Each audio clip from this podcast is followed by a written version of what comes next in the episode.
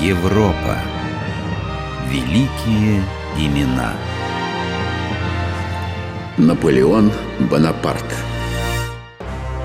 Когда 16-летний корсиканец завершил обучение в Королевской военной школе и в чине лейтенанта явился миру, мир подумал, эки он малорослый. И зачем столь невзрачному телу придана такая большая голова?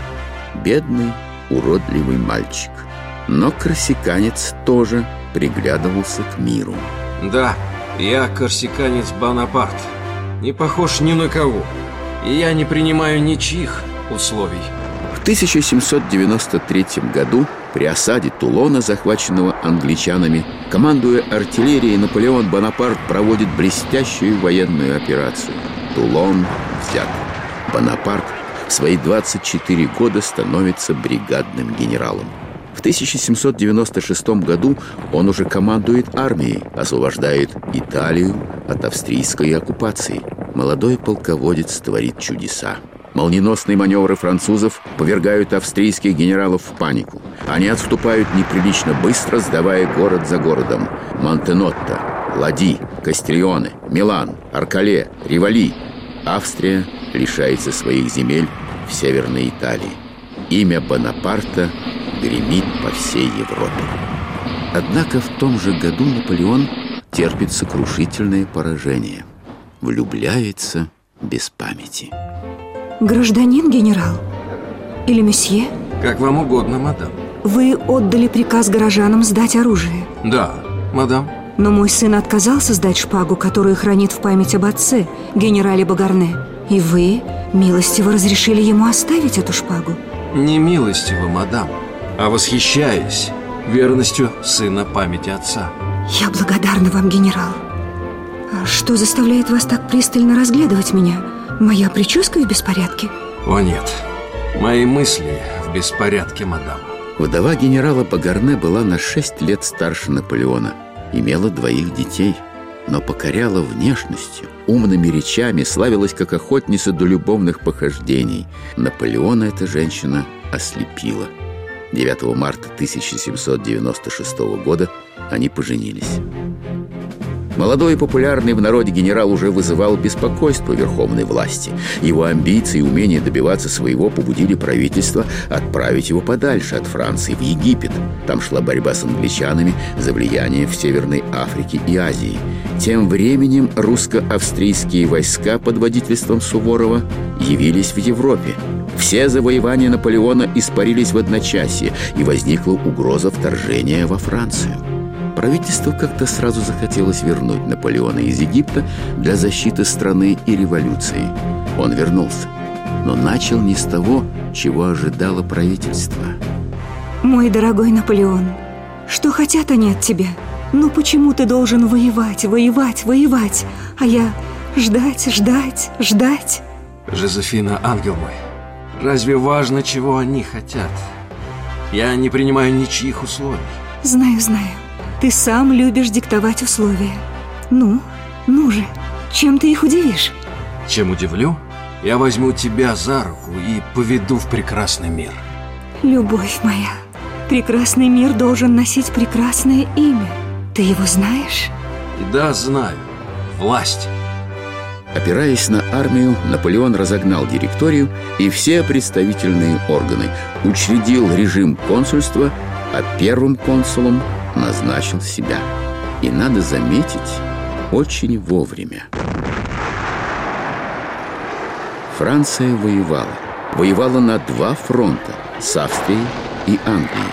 Бонапарт со своей армией перешел через Альпы и нежданный противником обрушился на Северную Италию.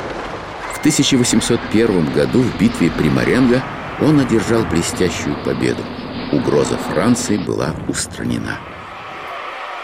На волне всенародного успеха Наполеон сначала провел через Сенат декрет, дающий ему пожизненные полномочия первого консула, а два года спустя провозгласил себя императором.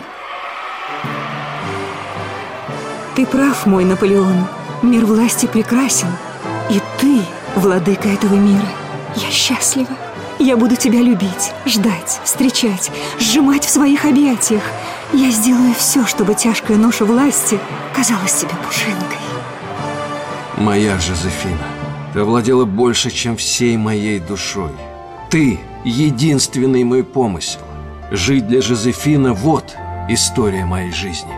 О, это была пылкая любовь, тонущая в признаниях и нежных письмах.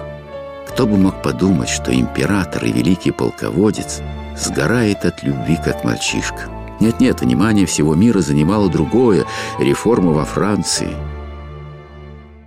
Гражданский кодекс или кодекс Наполеона полагал конец революционному хаосу. Гражданские права, право крестьян на землю, Государственный банк – единый центр хранения золотого запаса. Система образования – лицеи и высшие учебные заведения. Набирали мощь полиция и тайная служба. Экономическая политика Наполеона, первенство Франции на пространстве Европы, промышленность, финансы, торговля, вперед, вперед, вперед, вытеснить Англию с европейского рынка. Англия, конечно, не согласна. Англия создает коалиции против Франции, плетет интриги, провоцирует войны. Но воевать с Наполеоном... В 1805 году под Аустралицем он вдребезги разбивает объединенные русско-австрийские войска. В 1806 в русскую армию и торжественно вступает в Берлин. Теперь в состав Франции входит Голландия, Бельгия, часть Германии и Италии. Да и Россия в 1807 году вынуждена заключить с Францией союз – Тильзитский мир. Плохой знак, сударь, с такой прытью он доскачет и до России. Ваше императорское величество, до России скакать долгонько, подковы собьет. Да и... Ну, говори.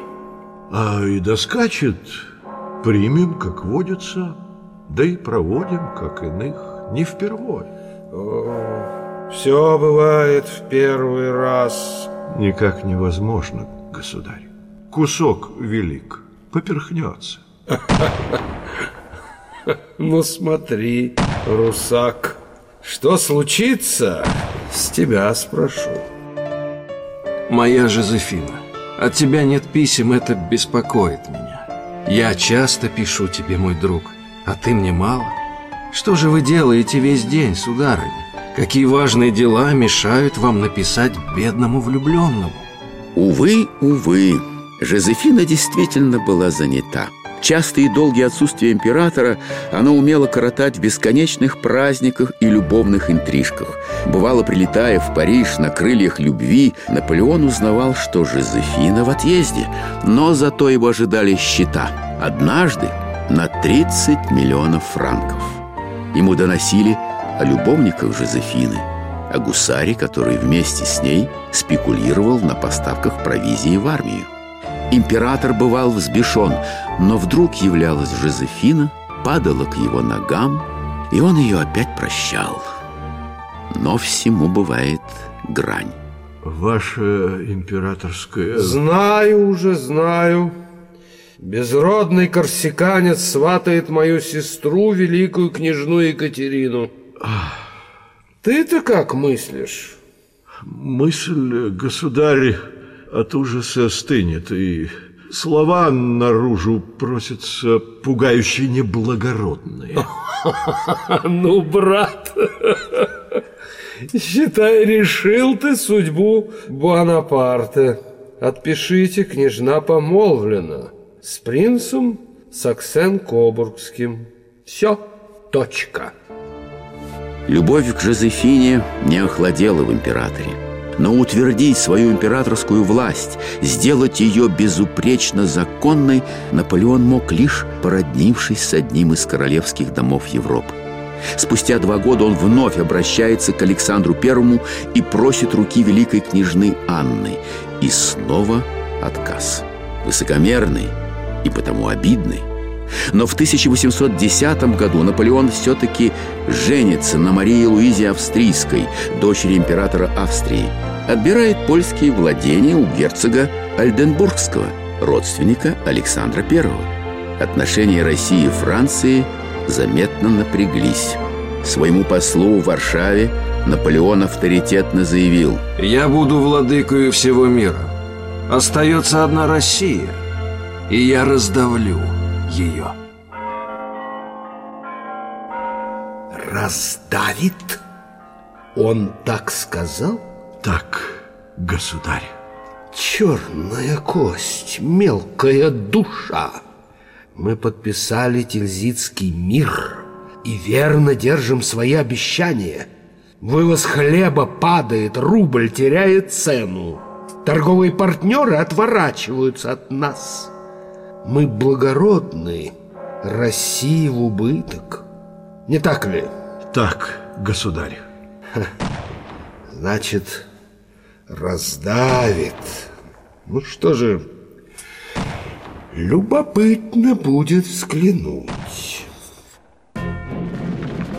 Наполеон вторгся в Россию, не объявляя войны, и 24 июня 1812 года бросил в наступление огромную армию до 600 тысяч человек. Прославленные боевые части, герои Аустралица, Маренго, Аурштетте переступили черту, переступать которую не следовало. Там начинался таинственный мир, где жили, веровали, мыслили, а главное, воевали совсем не так, как на просторах Европы. Никакая армия не может вести войну против целого народа, решившего победить или умереть. На нашем пути мы встречали только выжженные селения. Бежавшие жители сходились в шайки. Они нигде не беспокоили войска, но захватывали всех отставших, а главное фураж. Москва превратилась в огненное море, и при взгляде на эту ужасную картину сердце мое обливалось кровью. Да, он дошел до Москвы. Но теперь предстояло самое страшное – бесславное возвращение домой. Докладывай. Ваше императорское величество. Ну же, Поперхнулся бусурман. Снега месит, домой бежит. ну-ну. С катертью дорога. Русский поход стал для Наполеона началом конца. Его империя зашаталась, проигравших не любит и уже не боятся. Он пробовал вернуть достоинство и славу, не получилось. В 1813 году под Лейпцигом его новая, наспех собранная армия была разбита русскими, австрийскими, прусскими, шведскими войсками. Когда в Париж вступили русские казаки, Наполеон отрекся от престола. Была еще попытка что-то доказать себе и миру. Битва при Ватерлоо. Он стал пленником англичан. И шесть лет до самой смерти провел на маленьком острове в Атлантическом океане. Если бы я умер в Москве, я имел бы, вероятно, репутацию самого великого завоевателя, когда-либо известного. Многие были убиты вокруг меня, передо мной, позади меня, всюду. И ни одна пуля не задела меня. Но, в конце концов, Фортуна посмеялась надо мной.